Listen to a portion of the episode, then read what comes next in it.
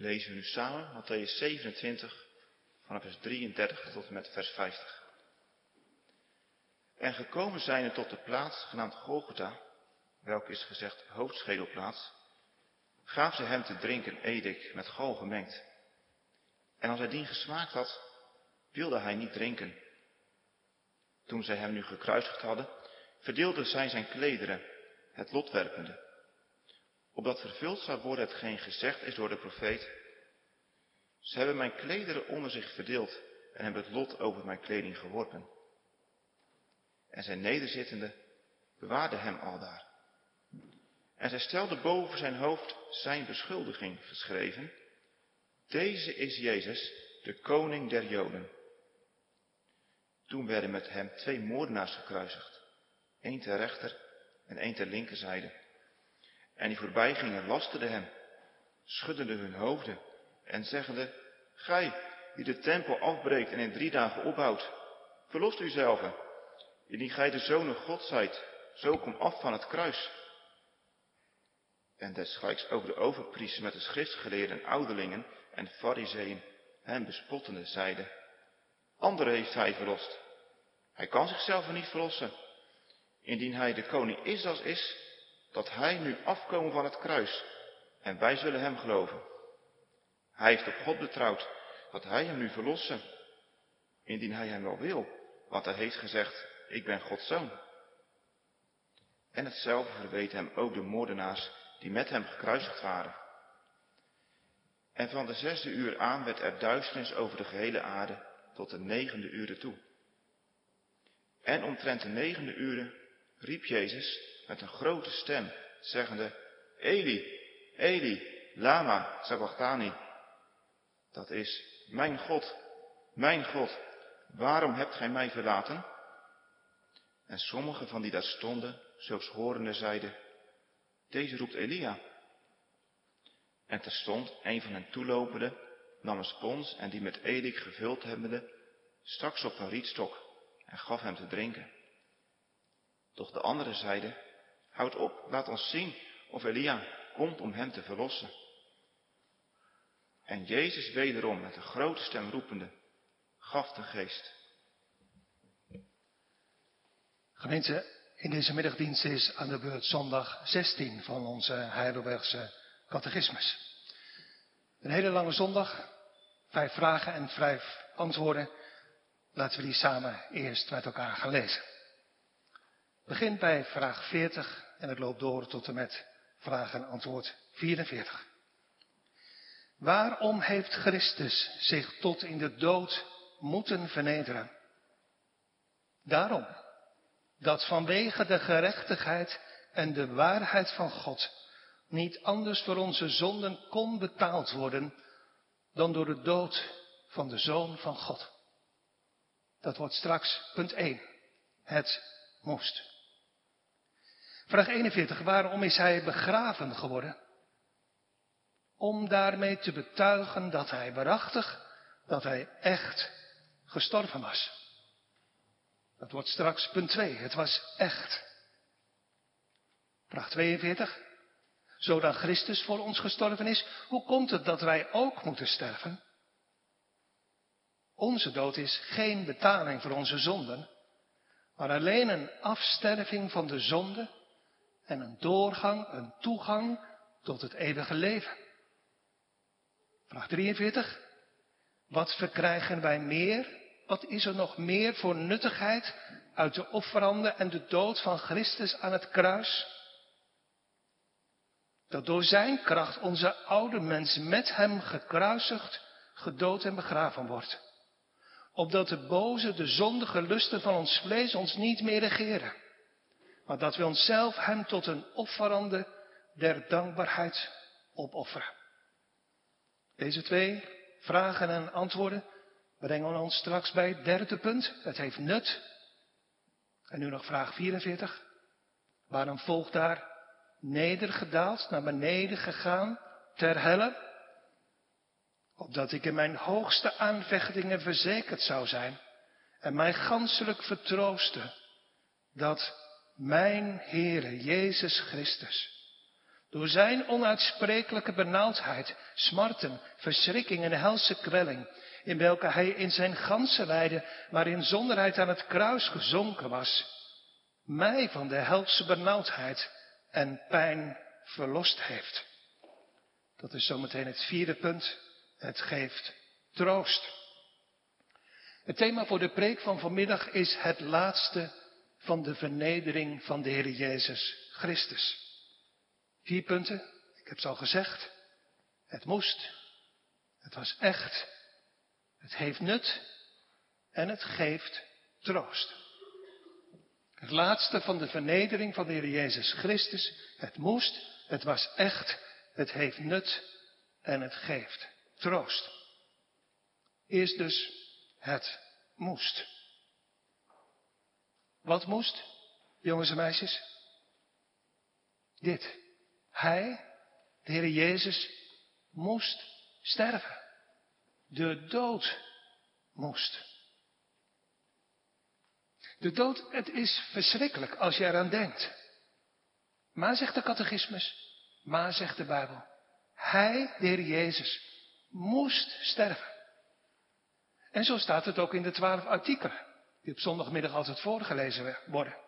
Hij is gekruisigd, daar ging het vorige, week, vorige keer over, gestorven, begraven en nedergedaald ter helle.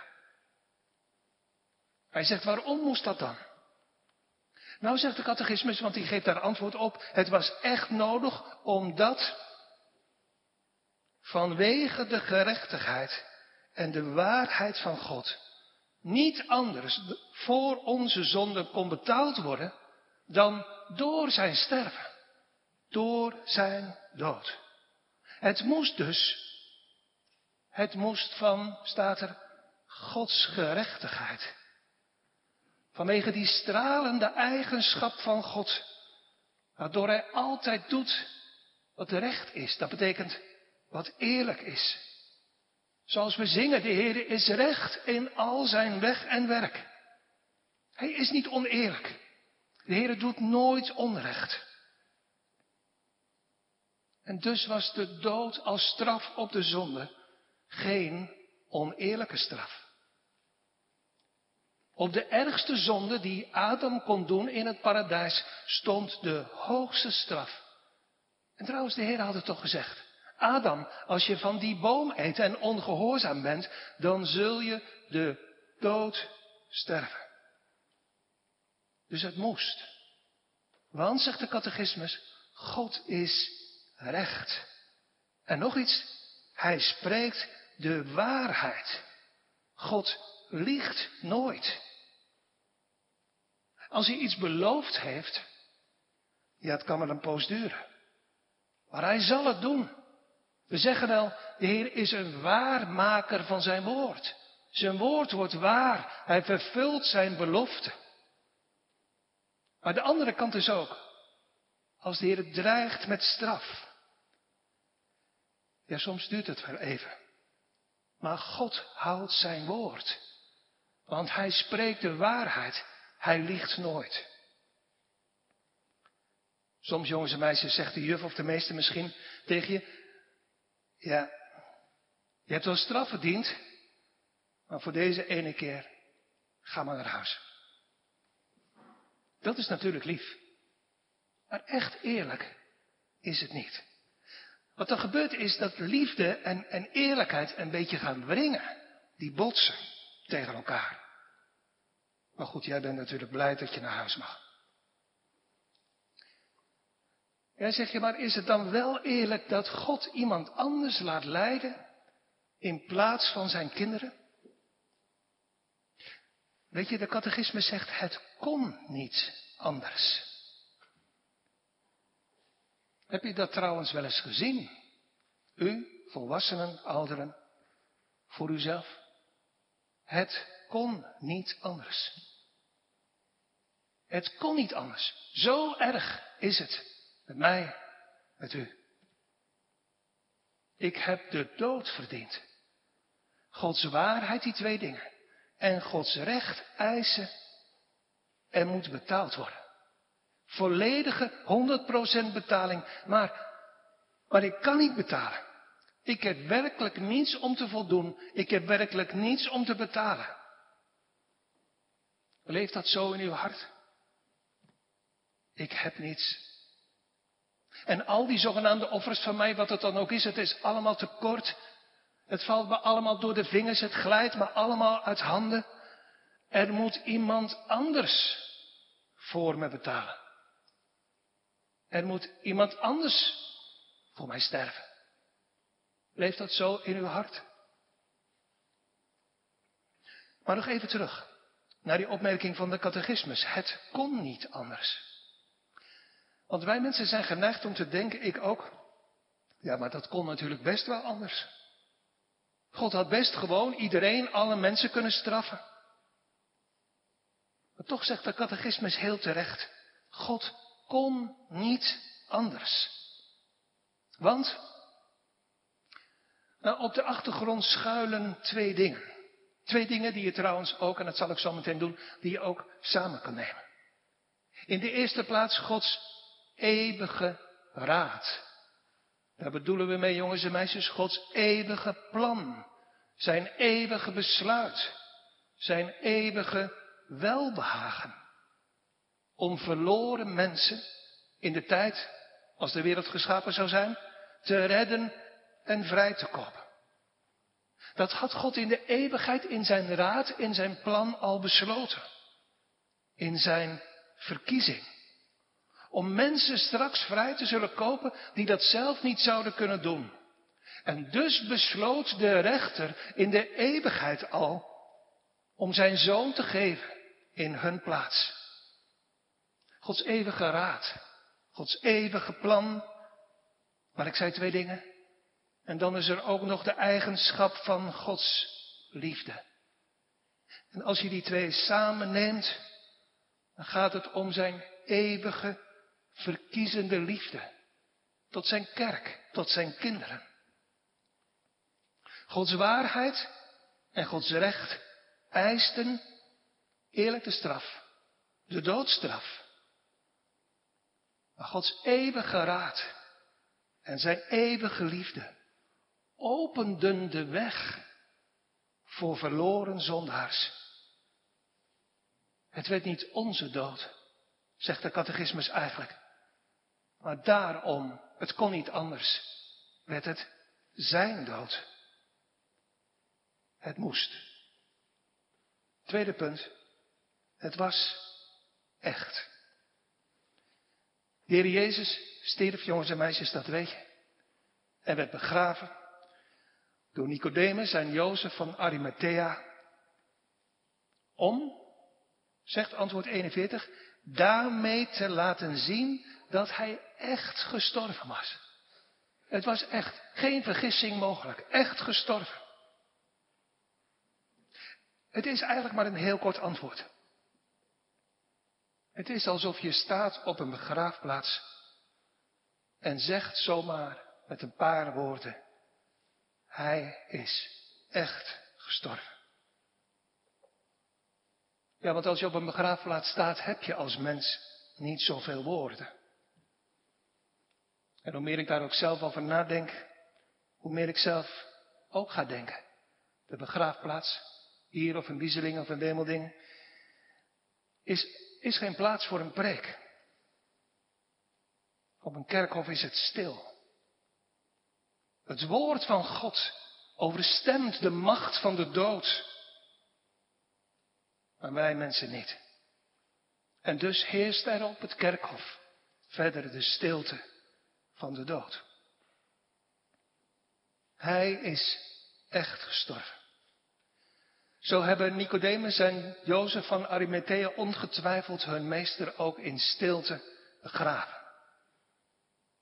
Eigenlijk wisten ze het al toen een van de soldaten een speer nam en stak in de zij, in het hart van de Heer Jezus.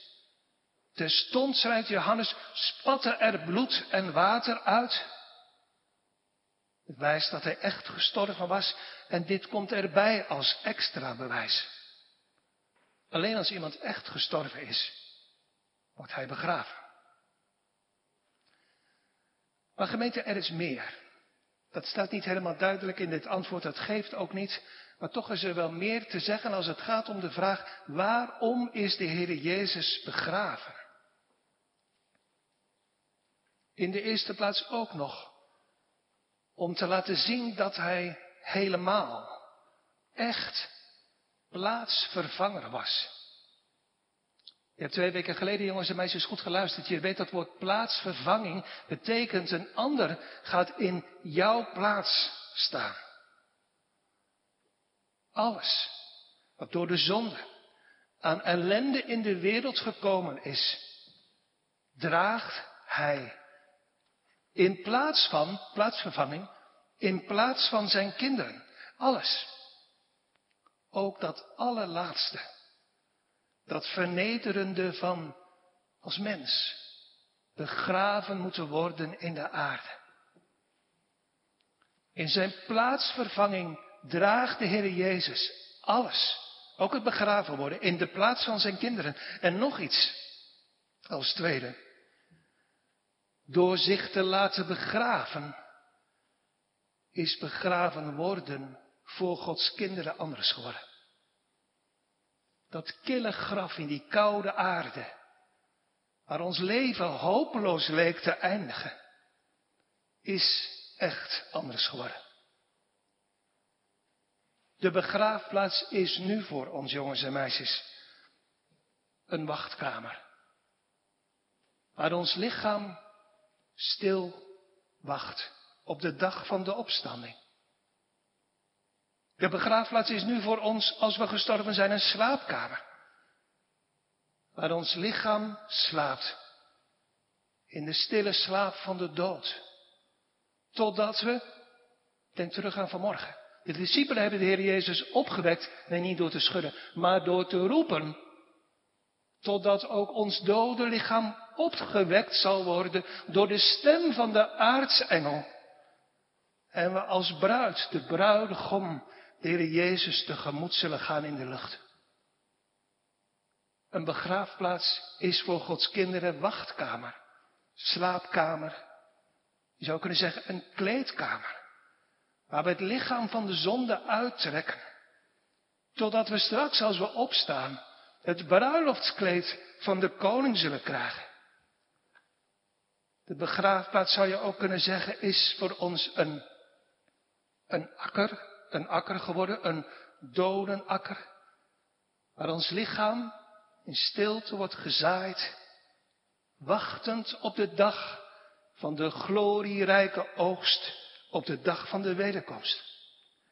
Voel je jongens en meisjes, want daarom zeg ik dit allemaal. Dat je als kind van God, als je een nieuw hart van de Heer gekregen hebt, eigenlijk niet bang hoeft te zijn voor de dood. Ja, we kunnen wel bang zijn. Omdat we weten en voelen, als we ziek zijn, als we ouder worden, de dood hoort niet bij ons. We willen zo graag leven. En de Bijbel zegt ook, de dood is, is een vijand, de laatste vijand. En het komt eerlijk gezegd ook omdat ons hart zo vast zit vaak aan deze aarde. Omdat we zo weinig stil, biddend, mediterend denken aan de hemelse heerlijkheid. Aan onze koning aan de rechterhand van de Vader. Omdat we zo weinig uitzien en verlangen. En zeggen, zoals Johannes in de openbaring, kom Heere Jezus, ja kom haastiglijk. Paulus zegt, ik zou wel ontbonden willen zijn. En met de Heer Jezus willen zijn. Mag ik u vragen, geliefde gemeente, bent u bang voor de dood? U zegt ja. Ik begrijp het. Andere vraag dan.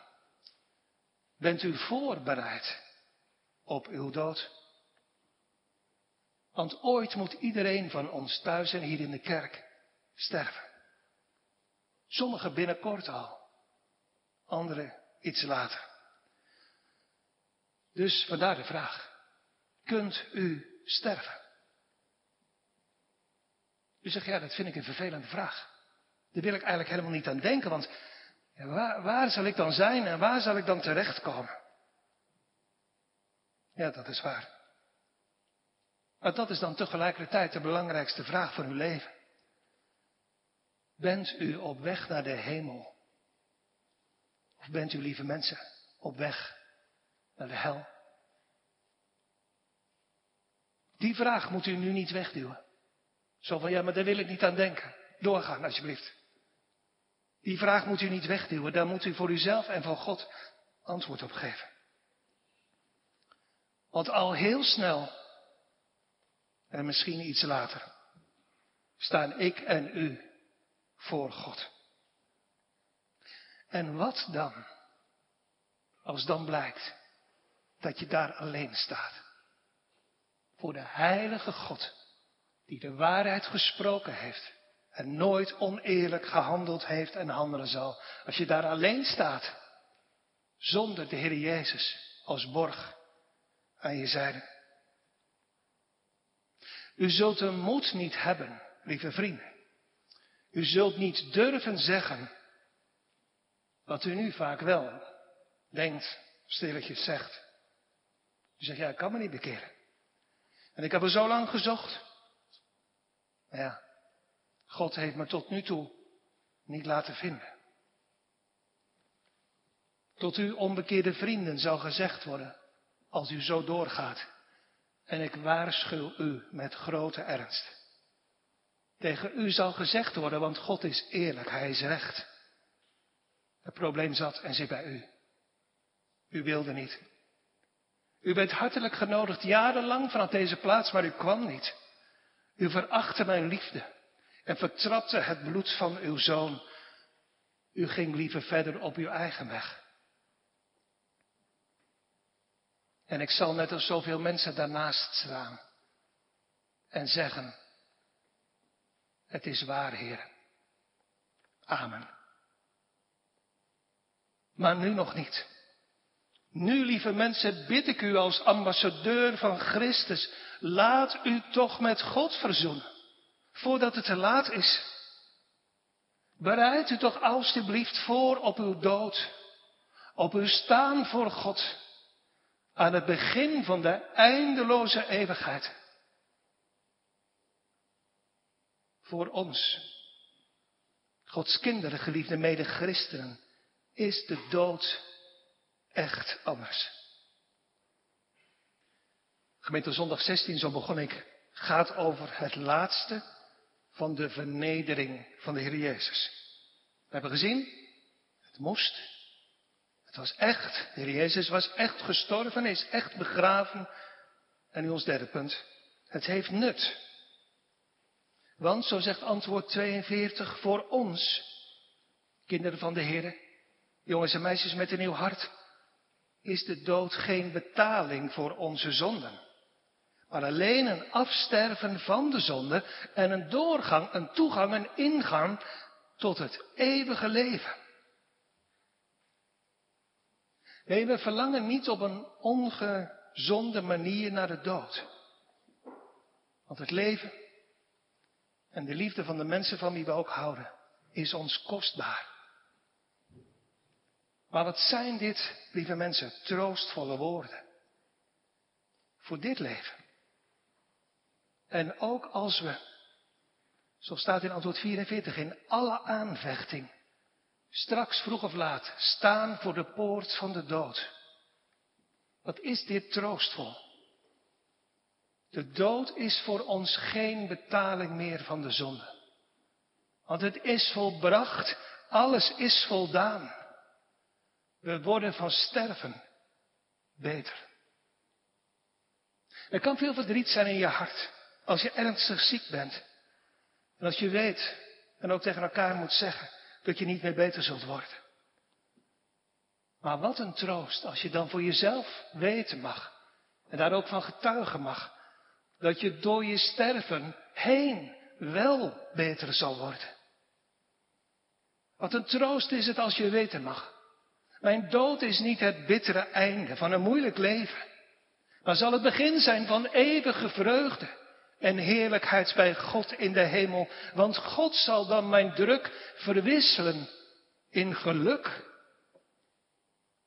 Mijn dood is wel verlies, en dat is pijnlijk, van aardse betrekkingen. Vader en moeder, man, vrouw, kinderen, kleinkinderen.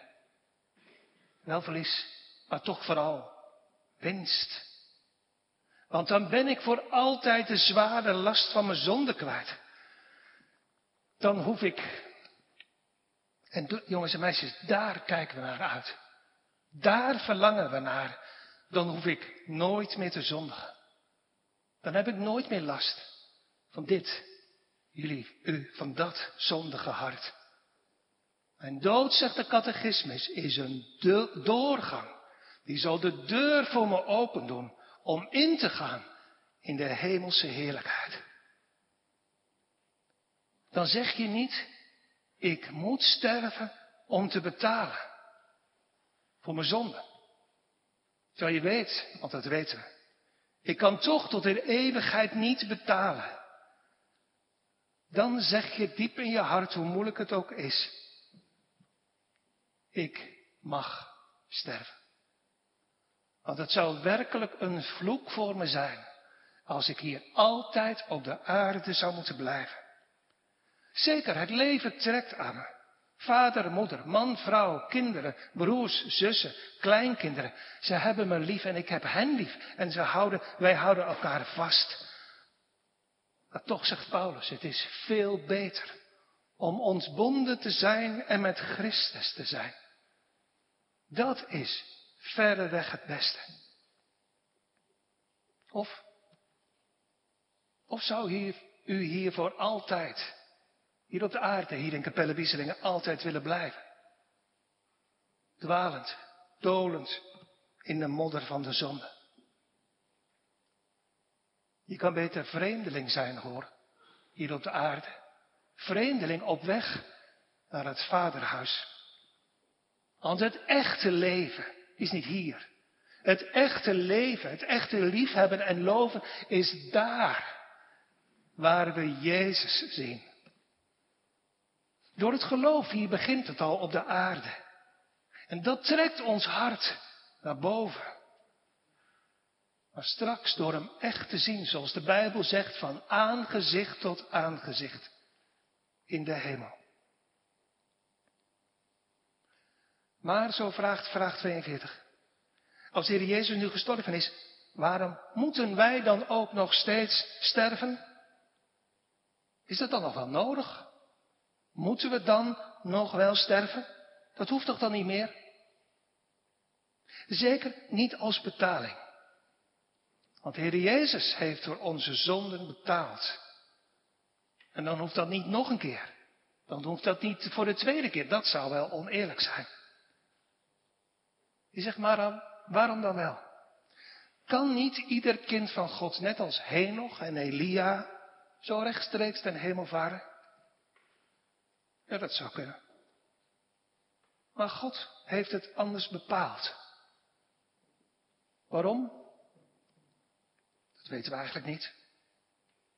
Het is alsof de catechismus zegt, sta je nou niet blind op die moeilijke waarom-vraag, zoals er nog veel meer van die waarom-vragen zijn, maar kijk nu wat de Heer wel gegeven heeft en geven zal. De dood. Hoe je er ook voor terug kunt schrikken. Maar de dood als een poort, als een deur om in te gaan in het zalige hemelleven. Wat ben je gelukkig, jongens en meisjes, als je dat weten mag. Straks, vroeg of laat, is alles voorbij. Ja, dan is vooral de zonde voorbij. En die komt nooit meer terug. En dan mag ik voor eeuwig bij de Heer zijn.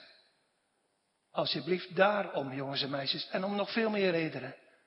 Zoek de Heer en dien Hem en heb Hem lief met heel je hart. Het is gemeente alsof de catechismus het ondertussen een beetje aanvoelt. U zegt wat? Nou, dat wij geneigd zijn om te zeggen, als dat zo is, nou fijn dat ik straks de hemelpoort mag binnengaan, dan heb ik in de tussentijd nog een beetje tijd voor mezelf. Nee, zegt antwoord 43. Want het gaat niet alleen om straks. Het gaat ook om nu. Het gaat niet alleen om wat de Heer Jezus voor ons deed, voor straks.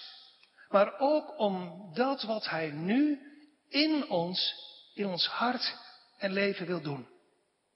Kijk maar in antwoord 43. Door Zijn kracht, dat is dus geen prestatie van ons, maar door Zijn kracht moet onze oude mens met Hem gekruisigd, gedood en begraven worden. Wanneer? Nu. Terwijl we leven.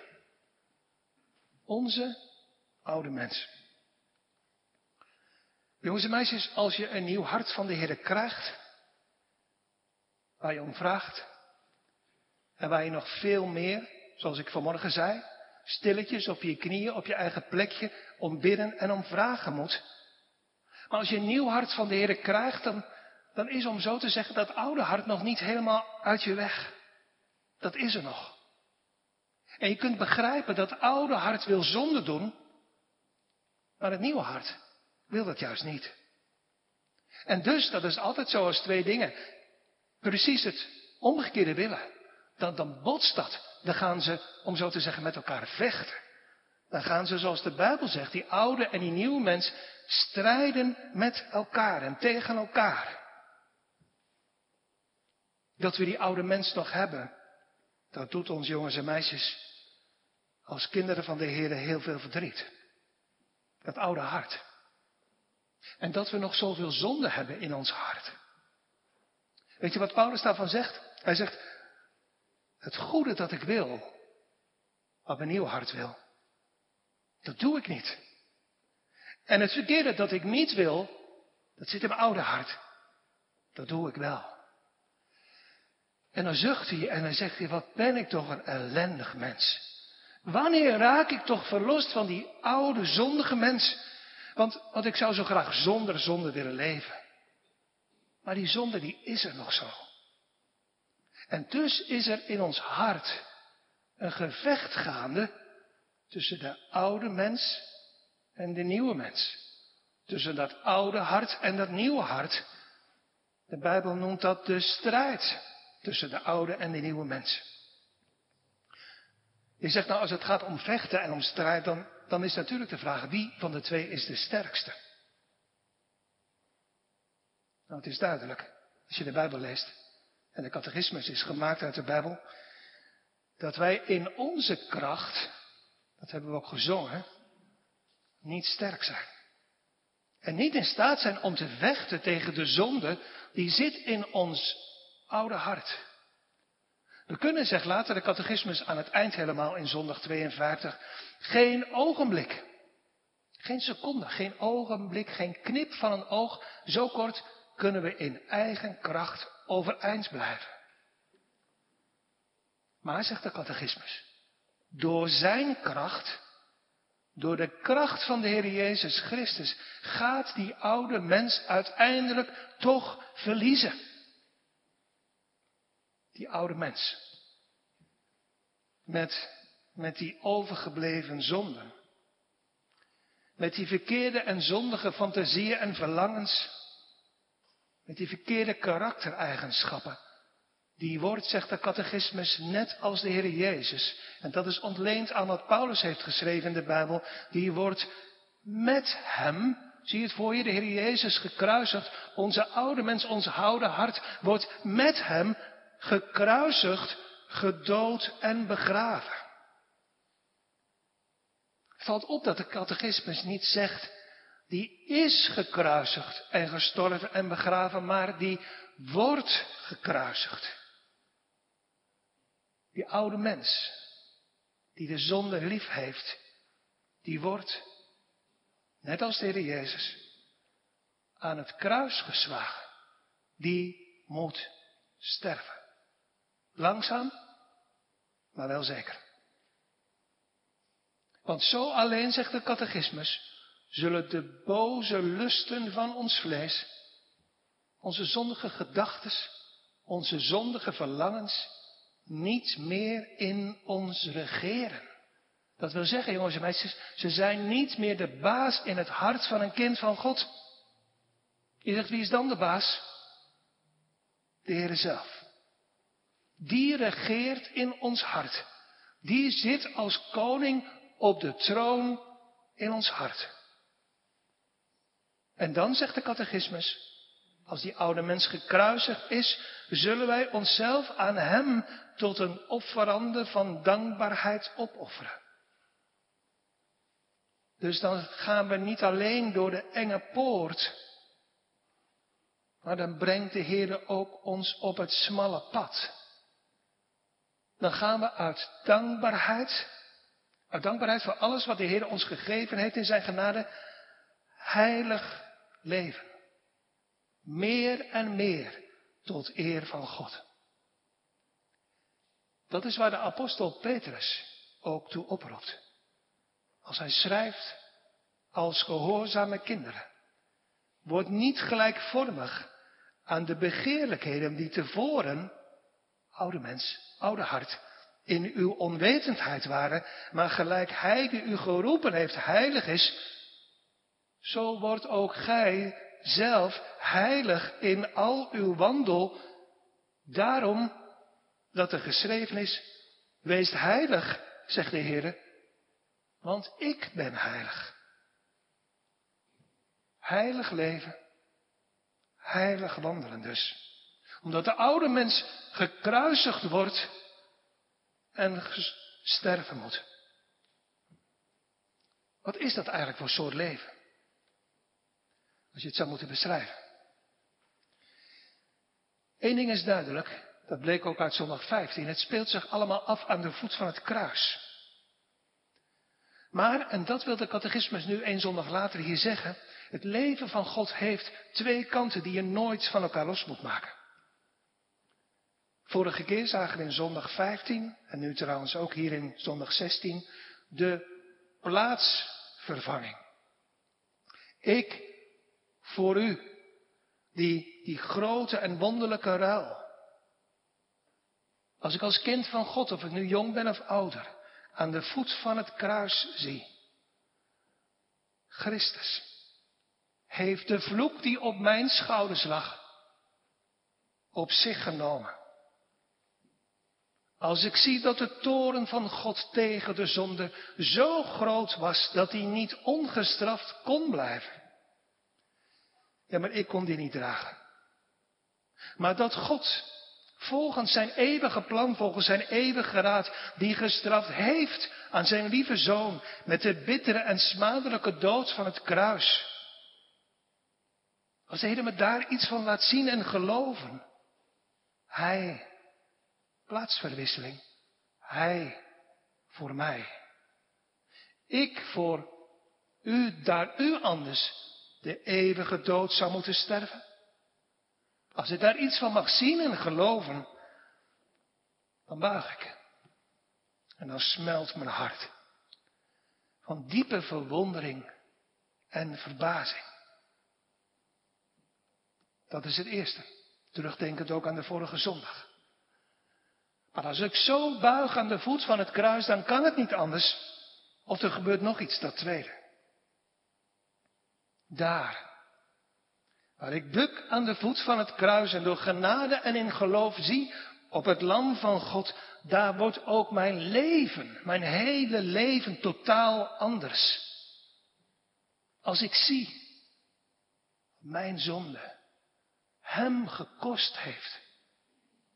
Helse pijn, angst, lijden, sterven. Als ik dat zie, dan krijgt mijn liefde tot de zonde de nekslag. Dan wordt de kracht ervan gebroken. Dan zeg ik tegen mijn oude mens, weg zonde. Ik wil het niet meer. Ik wil nooit meer zondigen. Nu ik zie wat mijn zonde teweeg gebracht heeft in het lijden en sterven van Christus, mijn Heere en Zaligmaker. Dan gaat, en dat is wat de catechismus hier bedoelt, dan gaat mijn oude mens met Christus aan het kruis. Dan moet mijn eigen oude ik ook in navolging van Christus een langzame dood sterven. En dan gaat God mijn leven regeren. Dan wordt het mijn hartelijke lust, dat wil zeggen, het liefste wat ik doe. Dan wordt het mijn hartelijke lust om de Heere te dienen. De zonde zal ik hier op de aarde nooit overwinnen. En het kan in mijn hart voelen als een blijvende strijd, en dat voelt het, maar ook als een strijd op leven en dood. Maar de uitslag ligt vast. In Christus zijn we meer dan overwinnaars. Dat was het nut van de dood en de begrafenis van de Heer Jezus. Even nog samenvattend en terugkijkend. Dat we weten dat zijn dood echt was. Het moest ook vanwege Gods rechtvaardigheid en waarheid. We hebben gezien dat het graf voor ons, voor Gods kinderen, een wachtkamer, een slaapkamer geworden is om stil te wachten op de dag van de opstanding. En we weten nu ook dat we geroepen zijn tot heiligheid. Niet om iets te betalen, want we hebben helemaal niets om te betalen, maar als dank voor dat onbegrijpelijke offer van Christus aan het kruis. Nu nog één vraag en één antwoord. Vraag 44. Waarom volgt daar nedergedaald ter helle? Dat brengt me bij het vierde punt. Dat geeft troost. Wat betekent het eigenlijk nedergedaald? Nedergedaald, naar beneden gegaan in de hel? Nou, dat betekent, jongens en meisjes, niet dat de Heer Jezus op de plek van de hel is geweest. Maar de catechisme zegt heel bijbels en terecht dat hij geleden heeft wat daar in de hel geleden wordt. En trouwens, goed lezen, niet zomaar eventjes, maar letterlijk zijn leven lang, van begin tot eind. Maar vooral, en dat weet je, in Gethsemane en op Golgotha aan het kruis. In Gethsemane waar zijn discipelen sliepen en wegvluchten. Waar het lijden van de Heer Jezus zo zwaar werd, dat zijn zweet, je weet wat het is, als grote stolsels bloed werden, die op de aarde vielen. Zoveel angst, zoveel benauwdheid, zoveel lijden was er in, in zijn ziel. Hij zei het ook letterlijk, mijn ziel is geheel, is helemaal bedroefd tot de dood toe. Maar vooral aan het kruis. En vooral toen daar drie uur de zon zijn licht introk en het aarde donker werd. Toen hij verlaten werd door zijn vader.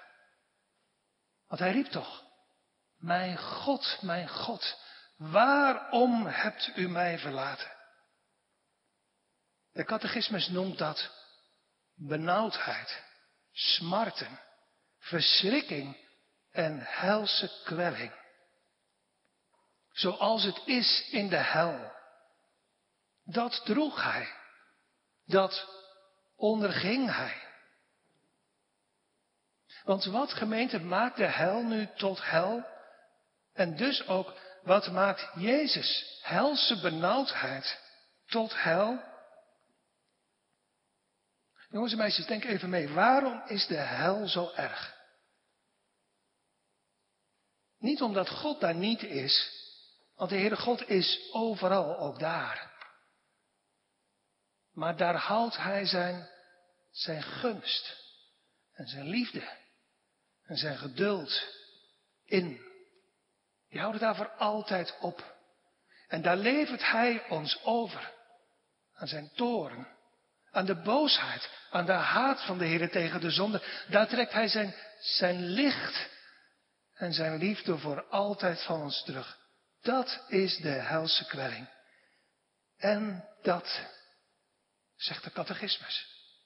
En dan hoor je dat dit niet bedoeld is om je angst aan te praten, maar om je te laten zien de troost die we hebben als kinderen van de Heer. Dat, zegt de catechismus, heeft Hij voor ons gedragen. Die ondraagbare verlating Waarom hebt u mij verlaten? Dat droeg hij in onze plaats. Dat deed hij voor ons. Voel je hoe gelukkig je bent. Als je dat ook zo mag weten. En zo mag zeggen zoals dat hier staat. Wij hadden het verdiend om voor altijd, echt voor altijd verlaten te worden. Maar hij, weet je nog, plaatsverwisselen, plaatsvervanging. Hij ging staan in onze plaats en droeg dat allemaal voor ons. En dat is, zegt de catechismus, voor ons een onuitsprekelijke troost. Niet alleen voor straks, maar ook voor nu, voor in dit leven. Als we soms in ons hart iets voelen, ook van dat verlaten zijn. Als we soms moeten zuchten, u weet het nog wel uit Psalm 13 met David. Hoe lang, Heer, zult u me steeds verlaten? Hoe lang, Heer, zult u mij steeds vergeten? De catechisme zegt, opdat ik in mijn hoogste, in mijn sterkste aanvechting verzekerd ben en mij ganselijk vertroosten, dat hij door zijn lijden mij van de echte, helse benauwdheid en pijn verlost heeft. Dat is wonderlijk. De catechismus vindt in de diepste aanvechting vertroosting en zekerheid. Wat er ook gebeurt. Jongens en meisjes, wat de duivel ook zegt, want de duivel probeert ons kinderen van God altijd te plagen en, en in de war te brengen en bang te maken door ons in te fluisteren in ons oor, in ons hart en te zeggen, ja bij jou klopt er helemaal niks van. Je bent zo slecht. Je kan echt geen kind van God zijn, geloof nou maar niet. Wat de duivel ons ook zegt. Wat ons eigen hart ons ook zegt. Je brengt er niks van terecht. Het klopt allemaal niet hoor. Je bedriegt jezelf.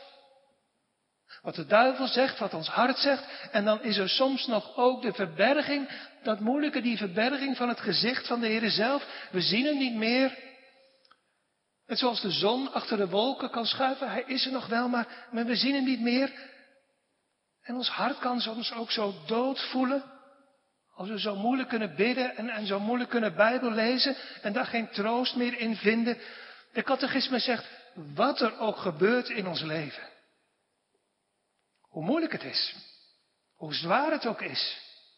We hebben vanmorgen gezien, het kan stormen. Wat er ook gebeurt in ons leven. Kijk nu toch.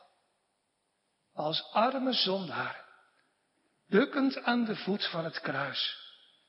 Kijk nu toch naar boven. Zie het lam Gods. En zeg, weer net als vanmorgen met zo'nzelfde eenvoudige gebed, Heere, help me toch om op U te zien, om U te geloven, om te geloven wat U zegt en belooft in Uw woord. Van dat ondraaglijke, helse lijden. En van die helse angst heb ik u, mijn kind, verlost. Want dat deed ik allemaal voor u. En daarom zal ik u altijd vasthouden.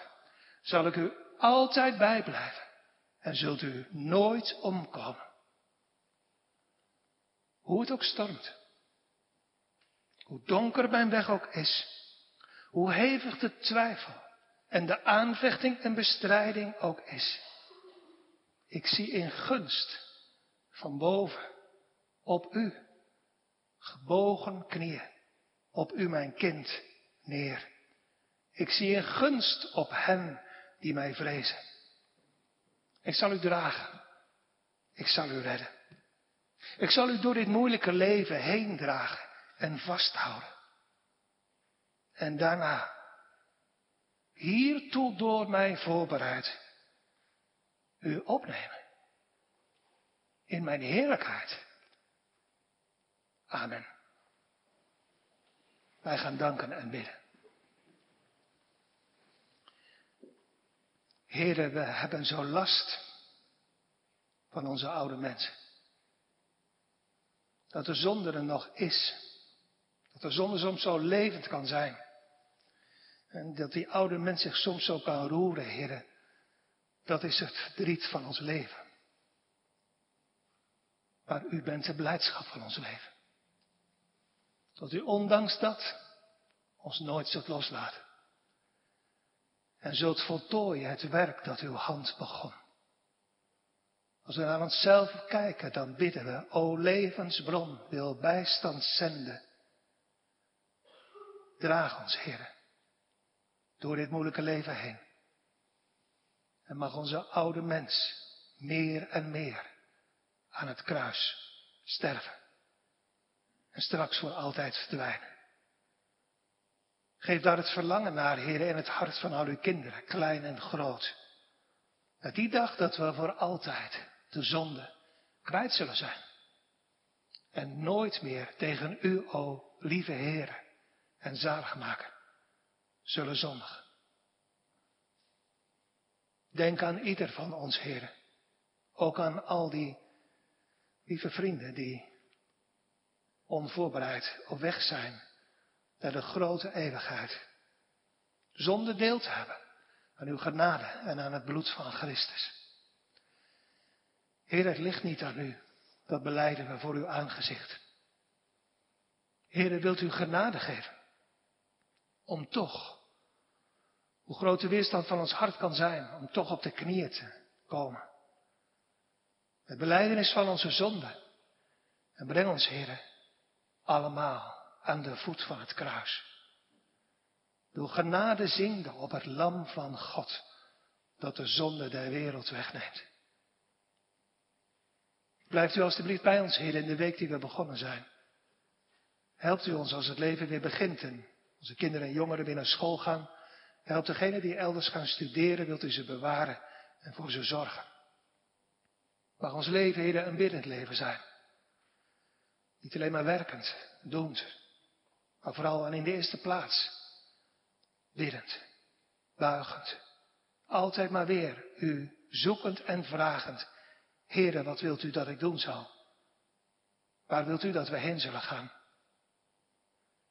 Neemt u niemand van ons weg, Heer, in deze week door een onvoorbereide dood. Maar als u een van uw kinderen wegneemt, dan is het anders, Heer. Dan zal er wel veel verdriet zijn. Maar wij weten, door uw genade, dat we toch van sterven beter worden. Dat ons een eeuwige heerlijkheid wacht, waar wij eeuwig uw lof mogen bezingen.